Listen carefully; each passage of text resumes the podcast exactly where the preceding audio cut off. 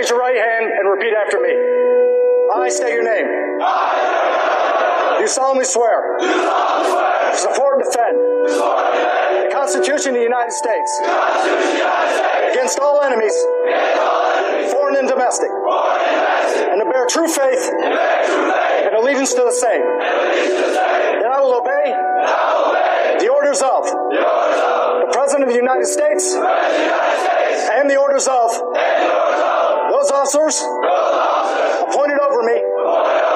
According to regulations. And Uniform Code of Military Justice. So help me God.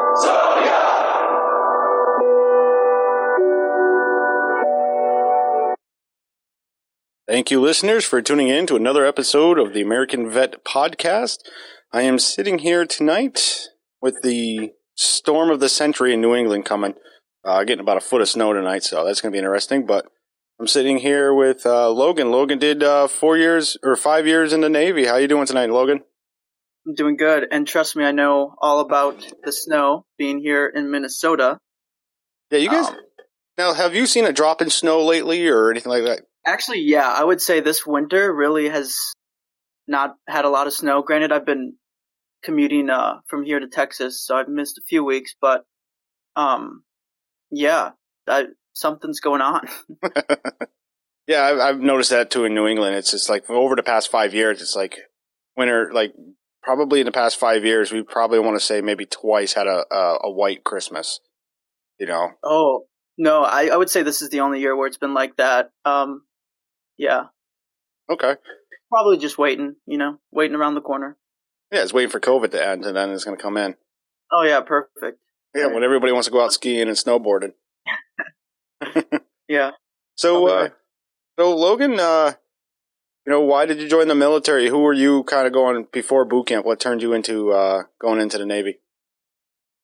Yeah, well, I was just thinking about this question because I've been listening to a few episodes of your show and I've been really liking it.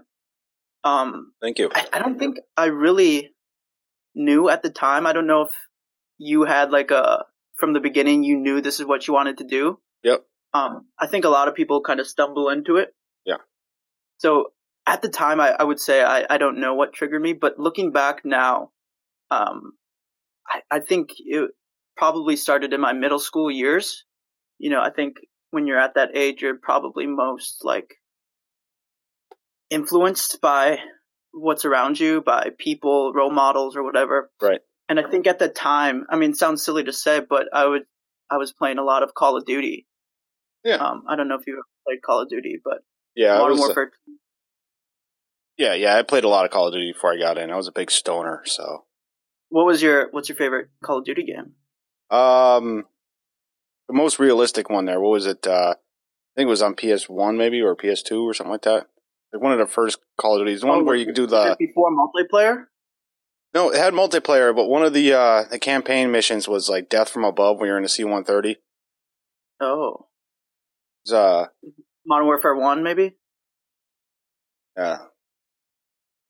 Modern Warfare, yeah, yeah, Modern Warfare. I have yeah, the yeah. I have the remastered one now because I have a PS4. So I'm like, I'm trying to. Oh, remember- gotcha. I'm trying to remember, like- re- It's actually I, I like it. It's more. It's got more realistic guns and stuff like that, not or up to date kind of gun firearms. And Hmm. You know, you can't run up the side of a wall and do all that stupid shit. You know, it's more Yeah, yeah. more realistic. So that's why I like it. Yeah, that's good. Um, yeah, for me it was like Modern Warfare Two. Um, so Right. right after that game, and uh, you know, Black Ops, Black Ops Two, Modern Warfare Three. Those were the games. I I don't. I can't say like I was playing them and, and I was like, oh, I want to join the Navy or like I want to join the Army or do something like that. Right. But I think I was just you know at a young age, a very impressionable um age where you know you take in everything around you and Yep. I spent a lot of hours playing those games, like most, you know, middle school boys, and uh, yeah, I, I, I think, I mean, Yep. I just me looking back now, trying to come up with an answer, but Yeah. Yeah, no worries. I mean, you know, we all have, you know, some of us have, like you're saying, you know, some of us have reasons. Some of us were kind of like born, yeah, I'm going to do military or law enforcement or something like that. Some of us just kind of, you know, we stumble into it, kind of, you know, I don't want to say anything bad about you. I'm not trying to say anything bad about you, but you know, there are people out there that are just like one day they just wake up and they're going, man, I got to fucking do something. And they just go and see what their options are. And the next thing you know, they, they end up signing the paperwork and they're gone.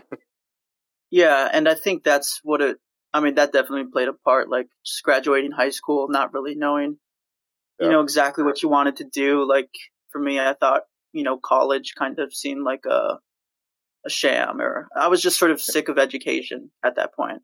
No, I absolutely um, hear you. Yeah, you spend however many years, you know, inside of school and uh, not never getting really out to see the world, and that's sort of why I picked the Navy in specific. Um, you know. They market that as like you know a lot of traveling and a lot of seeing the sights, but then you get there and you're just staring at water for 30 days and you don't even know where you are. But yeah, I couldn't know it, Matt. You know, I, I got to give you give the credit out there to the Navy guys like yourself and everything else. Is you know before I started this podcast, I didn't realize mentally what the Navy guys go through. You know what I mean? As far as being on the ship and like you know one of my episodes, Derek there, he was talking about his deployment about you know you know people coming up on little little fisher boats with fifty cals on them and you know trying to get you to shoot at them and stuff like that. You know, mean? so it's kind of like I didn't realize it. And, you know, you always hear like, all right, being on ship, try to be in the ocean for six months at a time. You're thinking, yeah. you know, a guy like me, I'm thinking I could probably do it because, you know, but then once you're actually in there, you probably, because I also can't be home much too. Mm. You know, this, yeah. So you go into the Navy, what, uh, what they offer you for as a MOS?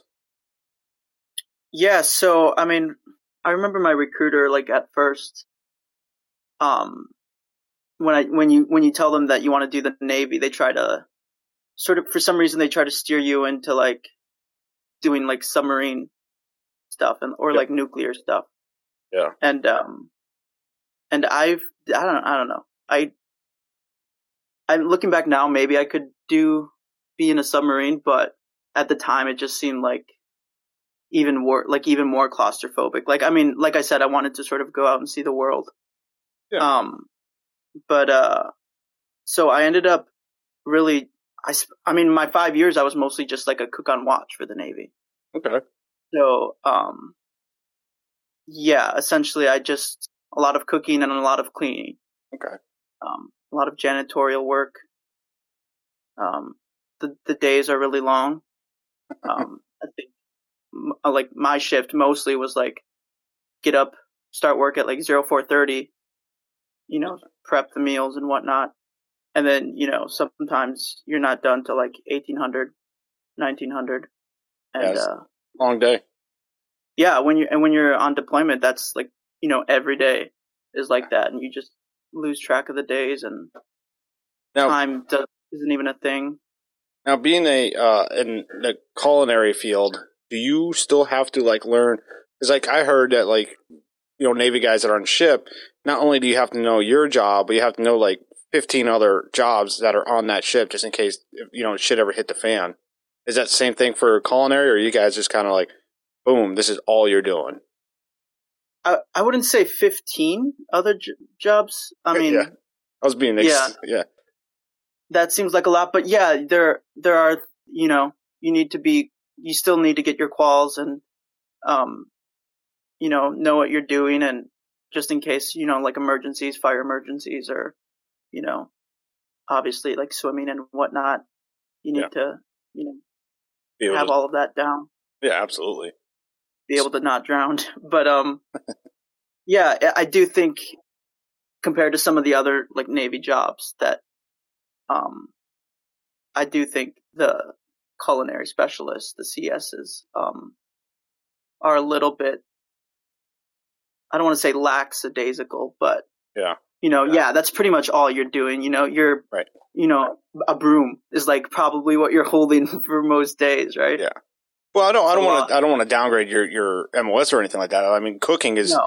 I mean, I hate it when people come over to my house and my wife's like, "All right, you're helping me cook." Like, I don't, you know, I can't. I'm not that good at it to begin with. You know, I can, yeah. I can smoke on my grill, but you get me in the kitchen, I'm all fucked up. But yeah, yeah, no, and Yeah, I mean there there are perks to the job too. Um, yep. I think probably the the biggest perk I can think of is like you come into contact with pretty much everyone. Right. Right. I mean everybody has to eat. Um, so you don't really nobody wants to really get on your bad side. Right. Um, so for for the most part, you don't get like, you know, there's not you know a lot of nobody's treating you bad or whatever. Right. Absolutely. There was. Oh, sorry. Go ahead. Yeah, yeah. I was just gonna say, yeah, absolutely. I wouldn't. Uh, it's like you're going through a drive-through. You don't you don't yell and be an asshole to them because they're just going to spit in your food anyways. yeah, I mean exactly. I mean like yeah, we act we have to feed everyone, but like you know portion size, you know, isn't there's not like a strict this person needs, you know, two pieces of chicken or whatever. It's like right. I can kind of give me over, you know, sometimes a lot of the fresh stuff we keep in back. And um, you know, if somebody was like, "Hey, can you give me some of the fresh cookies in back?" You know, you're like, okay, well, what are you going to do for me? It's, you know, you, right. you sort of build connections with a lot of people and because I mean, everybody wants to eat. Um, I do have one like funny instance. There's this guy that was, uh, really sort of annoying. Yep. Sort of like cocky and just very arrogant and, um, he was a vegetarian. so for, for two weeks we gave him meat, only yeah. options, no vegetables. Yeah. And um, and after those two weeks, he started, you know, being less, less of a vegetarian. well, yeah, less of a vegetarian, less of a, you know, a hole. Yeah, absolutely. Yeah, I was going to ask you too. Have you ever had anybody kind of like say, "What the fuck is this?" when you're throwing it on? on so, like, I'm in the Marine Corps and everything else. So, like, you know, I'm used to like MREs and like just crap food, unless I'm near like an army or an, especially an Air Force base. If I'm near an Air, Air Force mm-hmm. base, I'm going to their chow hall. You know what I mean? I'll pay the money for yeah. the chow hall. But like, have yeah. you had anybody like you put food on their plate and like I'm not eating this shit? What else you got? Or like you're saying? No, no. I think yeah, I would say the food isn't that horrible. Like right. I don't know what your food was like. But yeah, if you're comparing it like not as much to the Air Force, I would say it's closer to even what the Air Force. Oh, nice. Um, well, I wouldn't say that close, but we we yeah. do. Our A school is in the same building as their, um, you know, classes for for culinary. Oh, perfect. So, yeah. So, I mean, we use the same facilities when we're learning about, um, you know, when we're at A school. But, um, crap, what was I going to say? Oh, yeah, I've never had anybody you know, throw it down or throw a fit like that. And in that guy's case, he was just sort of being a little, uh, little, you know, you get, there's so many attitudes. Yeah. He's on, letting his rank go to his head. Yeah, yeah, yeah. So sometimes you need to humble people. Yeah. So have you ever had any, uh, like food fights going on or anything like breakout or is it trying to kind of, I've, ne- so I've never been on ship. So mm-hmm. like I'm just trying to get a, like a mindset of like what's going on on, on in, in, your shoes for a day kind of thing. Like, is it all just cook and serve, cook and serve, or is there exactly, you know, is there enjoyment? Yeah, it, no, there's really no like downtime. Um, like people think like, oh, you're you know you're in charge of the food. That means you can like pretty much eat whenever and like you know sort of. No, I mean because when everyone's eating, you're that's the you know most busiest time. Right. Our lunch is usually like at ten or ten thirty, and I think everyone else's is at like eleven or noon. Right. Um, so we have like ten minutes to stand in line to to get the food, and then like twenty minutes to chow it down and like gather yourself. You know, it's just like a normal thirty minute break when you're working a job or whatever. Okay. And um, and yeah, I mean, you're usually always doing something. That's one thing I'll I'll tell people. It's not like, oh, you know, this is a lax time. I can sort of chill out. No, you're there's always something to do. You're always prepping a meal or helping someone out or sweeping something up. Yeah, and you got to clean all the all the utensils that everybody, you know, everything that you're using to cook and stuff like that. And so on a ship, like on your ship that you went to, like on an average, do you like cook for everybody on the ship all at once? Like, does everybody all come down for lunch at once, or is it kind of like, you know, you got, you know, is it broken up through the whole day? I guess. Yeah, it's it's broken up through the whole day. So pretty much, there's always like people coming in to eat. essentially. Um, that's why I said there's really no downtime. Right. Um, like I said, the most busiest time is like you know between the noonish hours, but yeah, like I said, I mean our our typical day you get done at like eighteen hundred, and for everyone who you know isn't up on military lingo, that's like six Yeah. p.m. But um, so it's like fourteen hour days, and uh, sometimes you even get out at seven p.m. and uh, and then the night crew comes in to to sort of meal prep for the next day and whatnot. That that's probably if if if anyone's listening to this wants to go into the Navy as a culinary specialist, uh, try to get a night shift because um it's a lot lot more uh, lenient. Oh, outstanding. So, did Yeah. you did you join the Navy in, in Minnesota, or were you somewhere else when you joined? Yeah, I mean, I lived in Minnesota when I like talked to my recruiter and everything, and then yeah, went went to A school for five weeks in Fort Lee, Virginia. Um, yeah, that was a fun experience, I guess. Um, and uh, yeah, then I got deployed in Virginia, and uh, then later in the Middle East, which was interesting, like Dubai and Jordan and a bunch of places down there. Oh, outstanding. Were you able to like leave ship in Dubai, get any liberty, or were you just on the ship the whole time? I would say when you stop at a place like that, usually you get maybe two or three days where you there's n- pretty much no work, which which is nice. Um, you know, that's part of the reason why I joined. It's like, oh, okay, you get to see all these places and whatnot. Right. Um, but uh, yeah, I mean, not not too much free time, but you know, just enough to to to keep your spirits high, I guess. Yeah, at least go out and see the culture a little bit, but not too much where you're gonna see so much you get in trouble. Yeah, exactly. like, um, I definitely wouldn't call myself, uh, you know, an expert on any of those places or whatever. But Right. I had fun while I was there. Absolutely, absolutely. So, living in Minnesota and you go into the Navy boot camp, where do you go for boot camp? Like, where's the naval boot camp out there? I th- yeah, so I went to um Great Lakes, Okay. Illinois, um, and uh, yeah, boot camp. I it that felt like a blur. Like I, I was, I've been thinking about you know my experiences the last couple of days since I knew I was going to be doing this with you. Yep. And I like do not remember anything from boot camp. I don't know about you if you have specific Yeah, I remember. remember, but Yeah, I remember quite a bit of it, but you know, it's more funny at this point now. It's it's it's comical to me at this point because I get to laugh back at it now. But going through it, it sucked. What's it was your- horrible. What's your funniest boot camp story? You told me you shaved your head before you. Yeah, so I was Showed up. definitely, and I've asked a couple of my uh my guests on my show if they shaved their head before going to boot camp because I'm trying to figure out if I'm the only one or what. But yeah, I definitely, you know, I was gung ho. I'm like, yeah, I'm just going to shave my head before I go down to boot camp or whatever. Um, because that's just the way I was. And you know, I got there and they still gave me a haircut. I was like, what the hell? they made fun of me. I got shit for it. Um, but my funniest memory in boot camp for me was uh, so in the Marine Corps we don't get you know we don't get to call home unless you knock somebody else out or something like that or you do something as a reward you get to call home.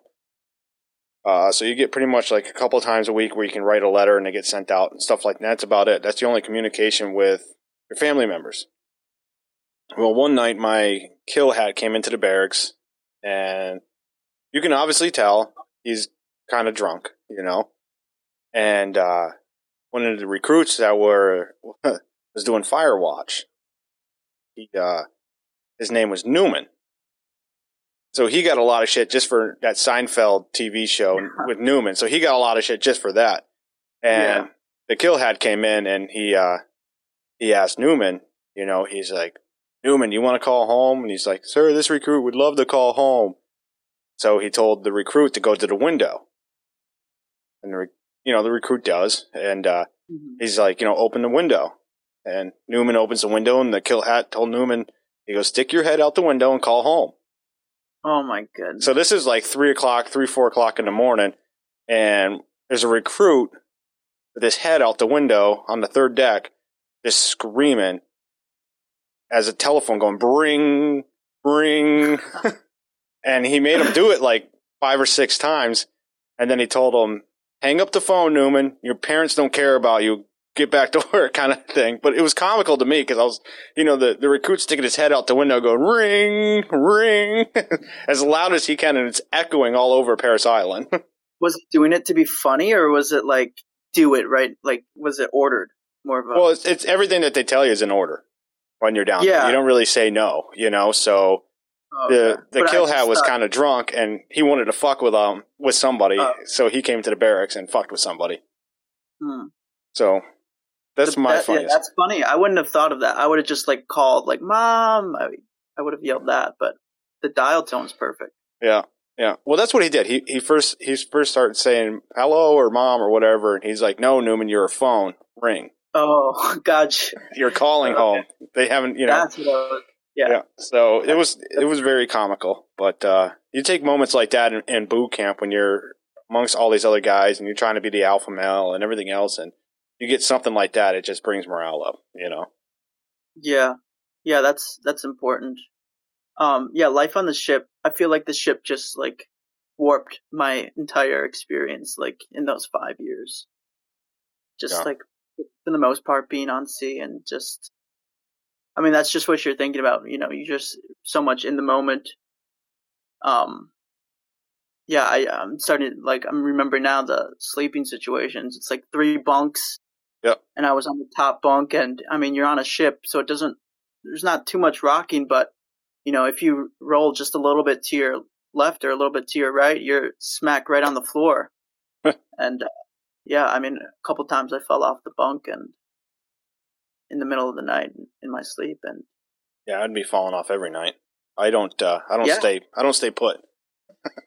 yeah, I don't think. I mean the spaces are so tiny. I don't think anybody would, you know, stay put in such a small space. Yeah, I would. Uh, I don't know. I'm not built for uh, ship life, like I said. I wouldn't. Uh, I would have had a harder time, I think, in in the Navy than I did in the Corps. Yeah, I think the plus side, I'm just hearing you say that story about the calling the home is Yep. like a lot of people do have like, you know, their tablets on the ship and whatnot. Um, there's not really Wi-Fi on the ship, but you know, when you stop at places, every place, every country has Wi-Fi now. Yeah, Um, so, you know, you can stay up to date that way. And so that's sort of freeing, right? You don't have to beg someone to, or knock someone out to. Well, that's just that's just in boot camp. Once you get out of boot camp, you can go and have your own cell phone and Oh, stuff like. like I'm not saying all the way through the Marine Corps you can't have a cell phone. I'm just saying, you know, for the three months or so that you're down in Parris Island.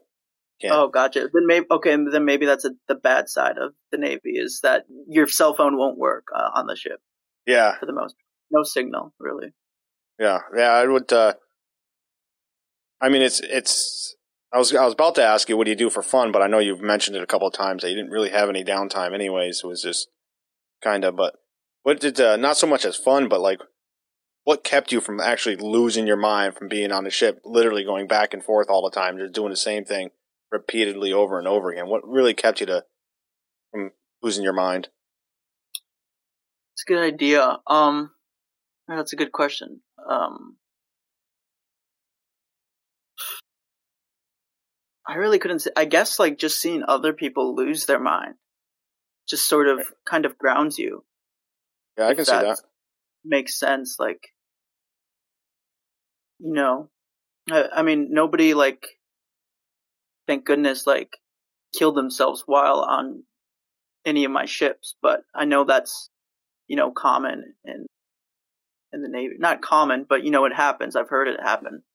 Um, so like hearing stories like that and seeing seeing people maybe who are you know having a harder time than than you or than others sort of i don't know what the word is but it sort of brings you back down to reality and grounds you and sort of you know is a reminder to just keep a good head on your shoulders and absolutely through it.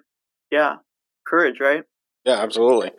Definitely, uh, I understand what you're trying to say. It's just, yeah, you you know, somebody's there and and you're going through a hard time and you're watching somebody else. It's kind of like, uh, you know, seeing a friend of yours go through, you know, drugs, become mm-hmm. addicted to drugs really bad. You're kind of like, I'm watching them kind of destroy themselves in a sense. So I don't want to do it, but you know, in the same respect you're saying, it's kind of like that's helped you because they were going through it. Yeah, exactly. And it's like, yeah, or it's like when, if you've ever had a friend, if you've ever been in a sad situation, you know, even outside of the military, and you and your friend are both sad, but your friend is like doing obviously more sad than you and crying on your shoulder. It's like, okay, well, I, the energy is just like, you know, you're more sad, so I sort of need to be the shoulder for you to cry on right now. It's like, right. you know, we both can't be sobbing right now. One of us has to right. kind of, you know, man up or whatever. Yeah, he whatever. needs it. You know, your friend needs it more, so let's fix you, and then later we'll fix me because I'm somewhat. Yeah. I'm somewhat together. Exactly, exactly. That's exactly what it is. I think that's just a human thing, really. I think that right. subconscious thing in all humans. Yeah, because nobody really, you know, truly like wants to watch somebody fail and wants to watch somebody go down. I mean, people hate people and stuff like that. They don't. They dislike other people, and you know, there's there was a bunch of Marines I didn't really care for. Like, you know, I didn't really like when I was in, but I was, I still don't want to watch them go down. You know. Yeah, I will say the the vegetarian guy. I I was kind of fine with watching him go down. He's really pain in the ass. Yeah. And they're out there. They're out there. And, and it sucks too because, you know, you're on ship and I know ships are huge, but correct me if I'm wrong, but even though the ship is huge, you're not allowed to go through the whole ship, right? Or do you can are you kind of segregated like you know, let's say you're on the nose of the ship, that's where you're supposed to be, and then you get caught in the rear of the ship. Is somebody like, what the fuck you doing here kind of thing or Yeah, I mean I've never been caught in an area that I'm not supposed to be in, but um yeah, the, I mean, some ships are also bigger than others. Um, but yeah, for the most part, don't wander around. You know. Right. Yeah. There's just nowhere to Every, go. Yeah. Everyone has the places they need to be and whatnot. Yeah. And yeah, that's that's another reason why I don't think I'd be able to do the ship life for six, eight, nine months at a time on the ocean. You can't go nowhere. You can't do nothing. You see the same people every day. You're doing the same thing every day. And then I don't but yeah, I mean, I don't recommend it. I think there are better things to do. Um, I know it's coming on a veteran podcast, probably not the best thing to say, but I don't know. No, I, I mean, mean it just, yeah, that's your opinion. I mean, your your opinion is is like, yeah, you know, if if I gave you a silver dollar right now and said, hey, you can restart boot camp till now all over again, you're probably not going CS. You're probably going to go to a different MOS. Yeah. But then there's people out there that, you know, they're inspiring to be another, you know, Gordon Ramsay. Mm. So, you know, maybe being culinary specialist is where they need to be or want to be.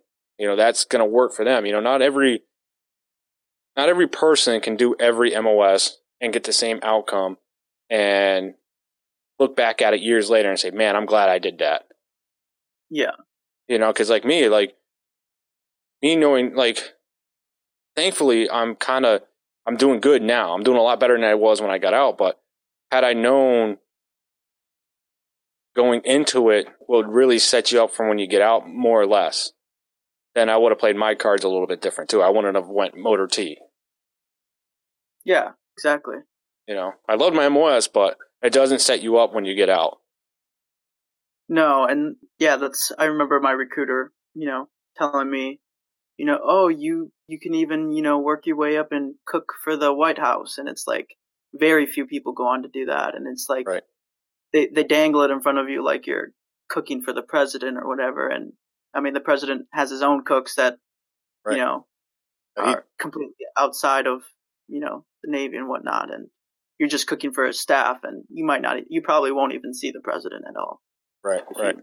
Way up, and then yeah, they, you know, you have the chance to cook for, you know, you can work your way up and just cook for like one single officer, but then that just turns into you pretty much being his slave and doing everything, not just the cooking, but you know, waiting on him Yeah. um, for for just everything. It's yeah. So I mean, just do your research. There's, I mean, podcasts like this Yep. and you know YouTube videos.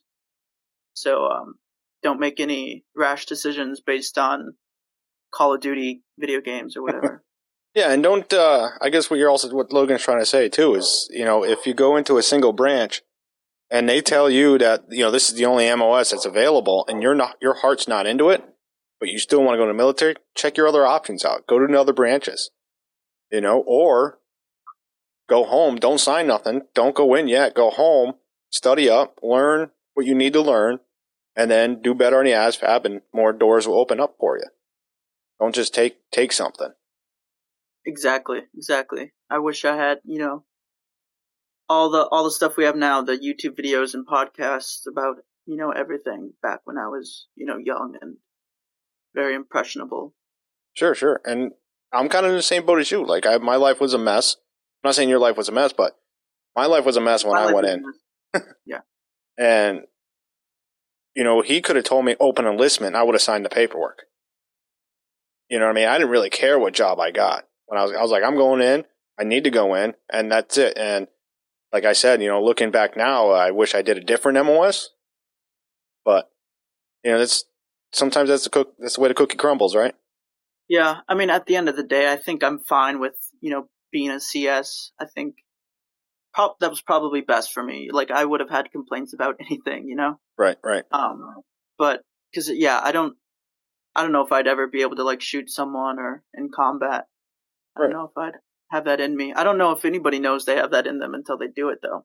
Right. And, you know, and unfortunately, a lot of those guys that actually did do that, they live with it for the rest of their lives. You know, and, and it, it is, it is a, it's a huge struggle. And I can't, I can't speak for them. I'm trying to pick my words carefully here, but I can't. say, have you ever shot anybody? No, no, I was, I was like a garrison marine, what they call me. I never actually deployed to Iraq or anything. I went out to the Pacific and all over the places out there, but I never actually went and did any combat. So, like I said, I can't really talk to them, about them, but you know, it's, it's everybody is different, you know, and like you're saying, like you know, you couldn't. There's not a lot of other MOSs that you would have been able to get through, and I'm saying I'm glad I didn't go into the Navy because I would have went nuts on that ship. Yeah. Uh, you do need to have a good head on your shoulders, and you need to be. I think you need to be really independent. Like, Yep. it's. I mean, you still got all your friends, and it's still sort of like a fraternity and, and all that stuff. But you know, at the end of the day, it's just you and the water, and you need to. You need to be comfortable in your own skin. Absolutely. So, were you just on like one ship the whole five years, or were you on like multiple ships? No, yeah, I had two deployments.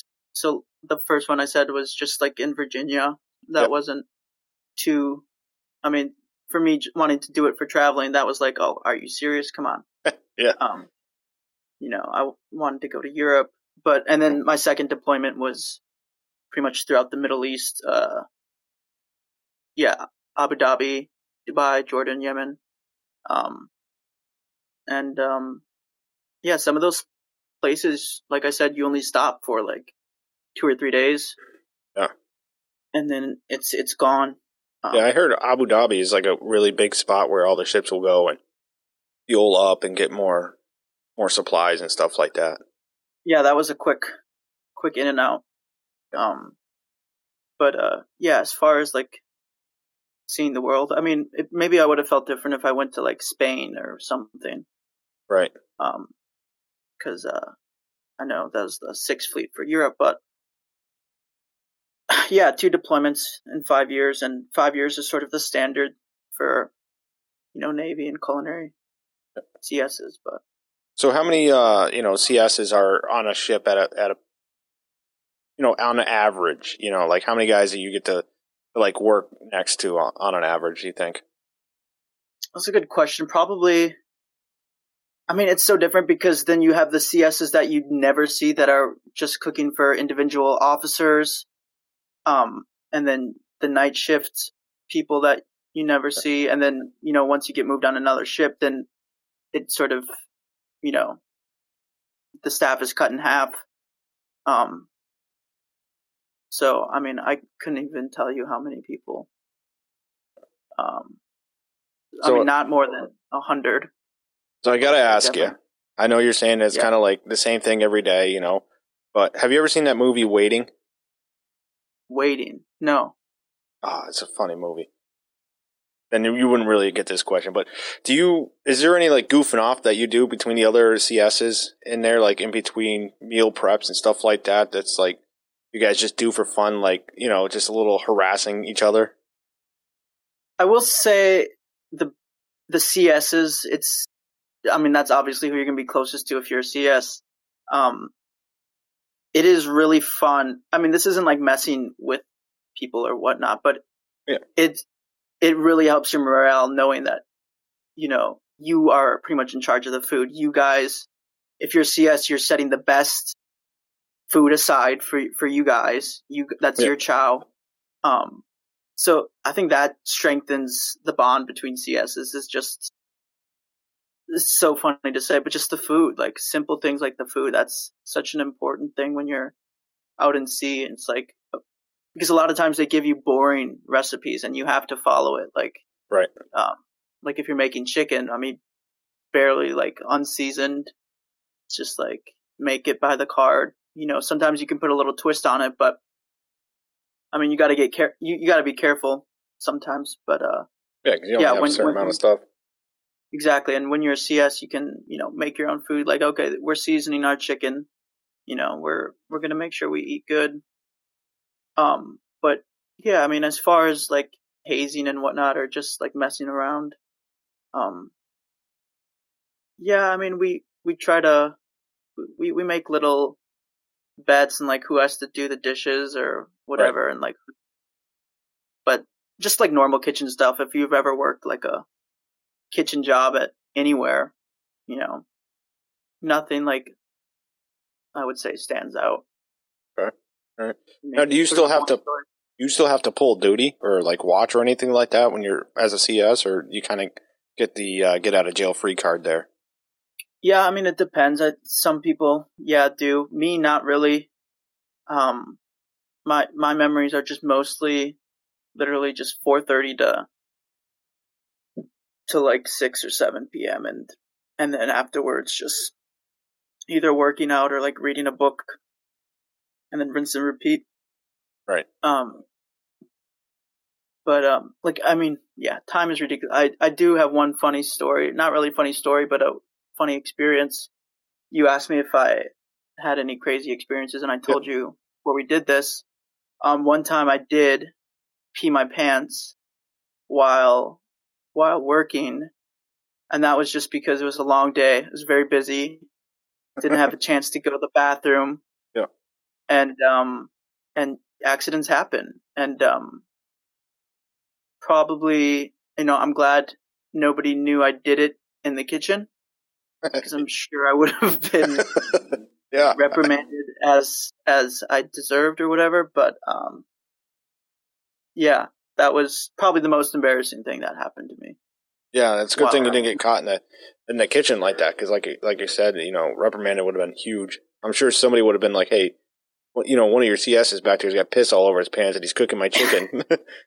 yeah, yeah, no, I can't imagine what what would happen because I I don't think even they would know how to discipline me, right? Like what that is probably never happened. but um yeah. Sanitation is important. Absolutely, yeah. Um so what do you do when you're like were you like what do you guys actually do when you're back at, at, at know, in garrison at base and stuff like that? Do you guys just go to like the normal chow halls and then get like set hours or? Um, yeah, I mean, go to like normal, just try to experience normal life as much as possible. You can still like order, um, you can like order food, you know, DoorDash or Grubhub or whatever right. area you're in. Um, well, I'm saying like when you're when you're not on ship, you're not on deployment, you're just back like, have you ever done any time at a at a duty station in the U.S.?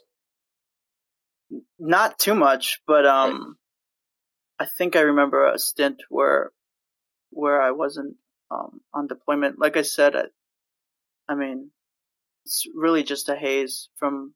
Right. I mean, uh, it's like a five year blur. I feel like, I mean, was that not your experience? Do you you seem like you have specific memories? Yeah, I'm kind of the same way. You know, you, you brain dump a lot of your service time, like what you did in in service, and it's not maybe because not it couldn't be it may not be one little incident that happened that you're just like, all right, I want to forget that, or it's just things that you do forget, and every veteran out there forgets certain things and and stuff like that, which is not a big deal. Um, but you know, everybody's like I said, you know, everybody's experience is different. That's what I wanted to start this podcast for is to get the word out there that like, listen, you know, your experience is going to vary. You know, so like you know, like you, you're like, you know, I I cooked for you know 14 hours a day, and then I read a book and I went to sleep. I did it for five fucking years. So, mm-hmm. I mean, I would probably try to brain brain dump that whole thing too. yeah. yeah, it's honestly felt more like a job. Yeah. Than, you know, serving my country or whatever. Um but um yeah, it's just like every other job I try to forget about. Okay. So now you're getting out. You're, now walk me through. So now you're getting out of the Navy. So now you're like, yes, here we go. I'm getting out of the ship. I'm on land. I'm never going deep sea fishing. I'm never going back on the water. and yeah. so then you go back home to Minnesota. And at any point were you kind of like, I mean, I, I, I assume that you were happy getting out, but you know, did you miss it being in?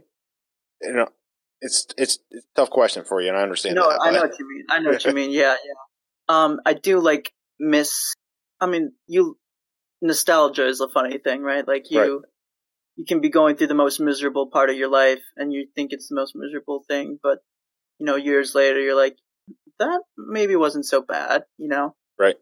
You know, there was something in the air that year, but um, I I do sort of like the it's just I I love like just being out in the, in the nature, and and just you in the water and like obviously there's a bunch of people and a bunch of things in your day to day. Right. But at the end of the day, you're, you're just it's just you in the water, and it's a very serene feeling. I don't know if other branches get that sort of. I don't want to call it a luxury, but you know, I'm right. sure it's different. Eh, all other branches, I'm sure, but yeah, the atmosphere and just just the I, I'm a very independent person and I like being alone and I like my alone time. So right, it, I, I sort of reminisce about that. I don't know how true that you know actually was or like you know you're you share a, a bunk with you know there's three bunks and you know you're not really alone with people. There's yeah, you're on a ship. Everybody's packed in there. Exactly. And there is no so, you uh, alone time, so that that must have been tough for you, just right then and there. Just you know, going through all that. No wonder your your brain dumped most of it. You know, I would. Yeah. Um, yeah. but somebody that's that likes to be alone, I just want to say thank you for at least coming on this podcast and you know, reaching out and uh, you know, just talking to me. It's kind of fun. I'm having yeah. a good time. So, um, so what did you, you know, what are you, what are you doing now since you since you got out? You know, was there any like period where you're just kind of like, you know, I start my own restaurant or yeah, I'm just done with cooking. I'm ordering food from Grubhub for the rest of my life. Yeah, pretty much exactly that. um, don't really cook anymore. I mean, just besides the basic food you need to survive. Um, and uh, yeah, I started a podcast like yourself. Yep. Um, it's not really military centric or anything. Well, what's the um, podcast about? It's called "This Is Not a Podcast." The podcast. Um, okay. You can listen to it on Apple and Spotify right now, and it's just pretty much essentially about making a podcast in 2020. Okay. Um, well, in 2021 now, as we go into the next year, it's just pretty much the you know ups and downs of being a podcaster, and I sort of share some insight into you know what it's like promoting um, a Spotify ad or promoting a tweet on Twitter and you know how it works and um, how how how the Spotify algorithm works and you know is it worth doing this? Is it worth doing that? How to promote your podcast? Okay. how to get the word out you know guerrilla style to people? Um Patreon all how to make money with your podcast um It sounds like Yeah, I need to be listening to this your podcast. So I mean, yeah, it's it gets a little funny at times. It gets crazy. Um, for example, when um I did the episode about promoted tweets on Twitter. I don't know if you have a Twitter or not, or if you've ever used it. I thought about it, but I'm so honestly, I, you know, everything else, you know, the Facebook and the Instagram and everything else I'm on takes up a lot of my time. The Reddit, the Discord, and everything else. So hmm. Yeah, I mean, I don't necessarily recommend it, but especially after listening to the episode, you'll probably be steered away from it because essentially, per- promoted a tweet for the minimum, which is fifty dollars, and a bunch of K-pop stans. You know what a K-pop stan is? I don't. It's K-pop is just like a genre of music, Korean pop music, Okay. and a stan is someone who's like obsessed. It's like a fangirl. Okay. Or a fanboy. And they're obsessed with K-pop, but they're like they're like their own army. So they all like spammed under my tweet because whenever they see a promoted tweet on their page, they'll spam under it to sort of like ruin it or whatever, or to like Right. whatever because that's their ironic sense of humor and um, then they post these like videos that they've made of like their korean idols like sort of like music videos that they make that they try to get views on it's really weird it's like it's a own little rabbit hole so the podcast sort of takes you know left and right turns like that So so if- yeah i don't recommend twitter Okay. Perfect. Yeah. I don't. I mean, I see our president gets in trouble with Twitter a lot, so I don't need to be on there either. Yeah it's very combative so, well, why don't I'm going to ask you then? Uh, once we're done here, why don't you send me over a, a link to your show, your podcast show, and I'll put it in the description there for any of the listeners that want to want to uh, learn more about podcasting, the in, you know the in and outs of it. Go ahead and, and listen to Logan's uh, podcast there. I know I will because I'm gonna. I don't know what the hell I'm doing.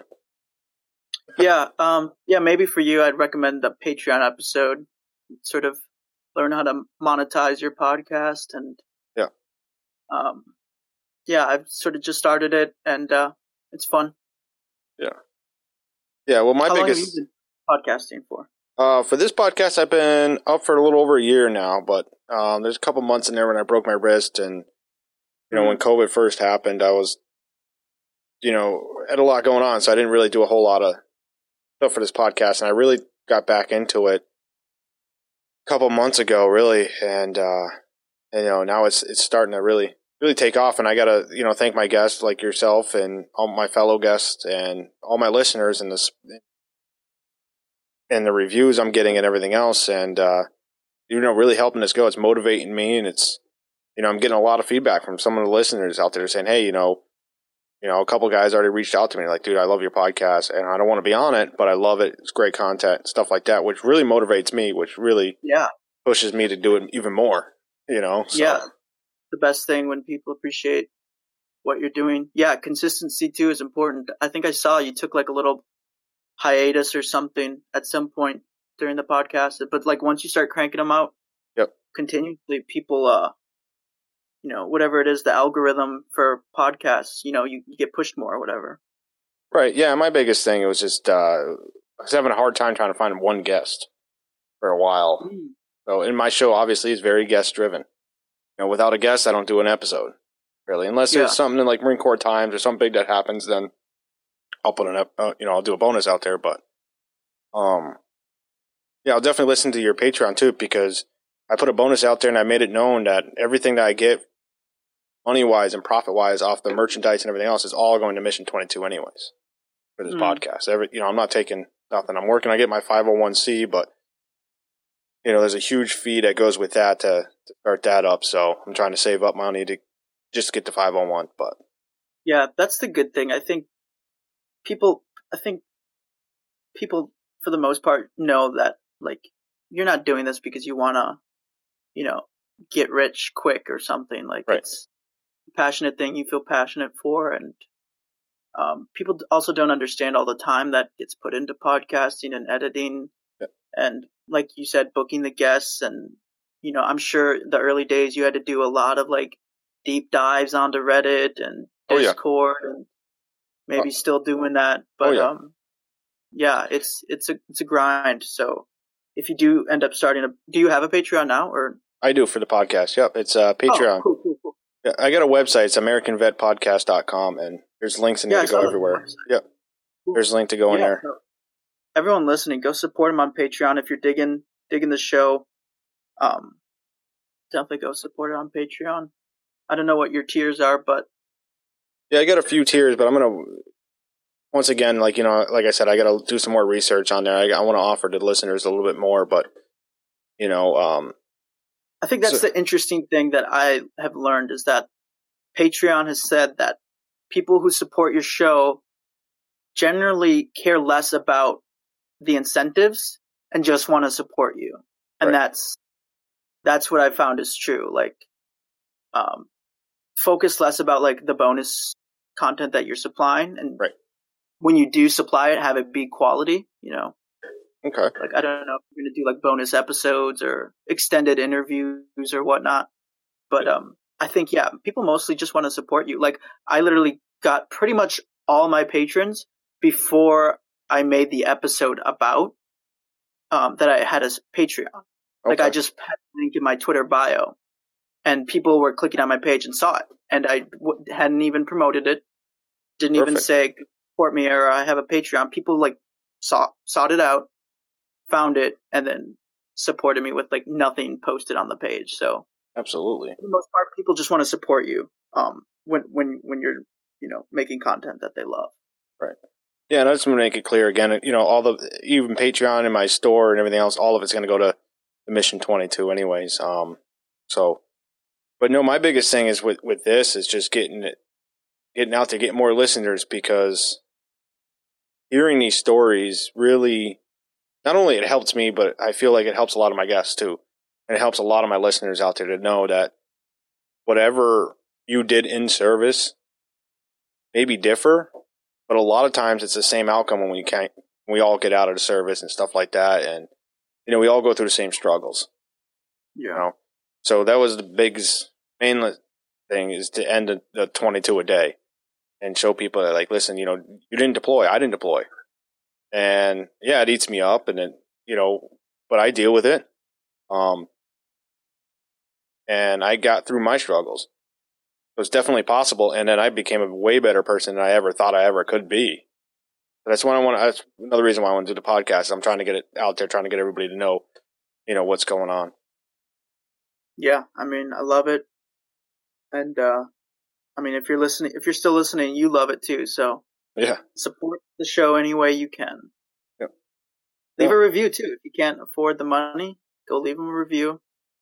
yeah review share it put it on your ultimately like i said i'm trying to get somebody's story like your story right now with, with being a cs and on the ship and just the repetitive stuff every day and and your brain dumping it and everything else there could be another veteran out there that be, could be going through the same same crap that you're going through with brain dumping it and you know being a very alone person and then now you're on ship and you're sleeping with three other dudes for five years and you're doing the repetitive shit every day and who knows maybe now that you know he'll he'll listen to this episode and be like hey shit i'm not the only one. You know logan feels the same way as i do so i'm not i'm not any any weaker than any other veteran out there.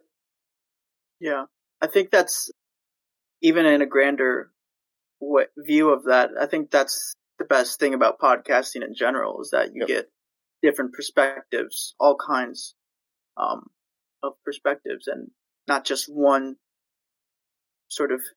This is how it is, um, Right. Like we've sort of been accustomed to in just traditional media and regular TV and you know whatever right whatever and you know the stigma that comes with it too like oh you're military also you must be bad you know, badass. You know, your your, your mental state's got to be hyper all the time, and you know, nothing can bring you down. You're a superhero. But reality, is is a lot of us are not like that. No. You know what I mean? Like you, you wanted to be left alone, and then you're kind of like, well, let me see. I'm going to go on on this podcast here, and I tremendously say thank you for that. But you know, you're you're going out of your out of your bubble per se, and going on to a different podcast that you don't run, that you don't judge where it goes, and um, you know, and just show people out there like we're human. We're also a band of brothers too. I got your back, you got mine. You know, I got a couch here if you ever need it. Yeah, exactly. Couldn't have said it better myself. Logan, I want to say thank you for uh, for jumping on here once again. Thank you for jumping on here and saying what you have to say, and I'll put give me a show link and I'll put in my show description. And um, maybe my some of my listeners are thinking about starting up their own podcast, and they can get some advice from you. I know I'm going to. Yeah, I mean, 2021, fresh start. Wouldn't be bad to start a podcast in January. True. Logan, thank you again, and listeners, thank you for listening to another episode of the American Vet Podcast. And stay tuned for upcoming episodes.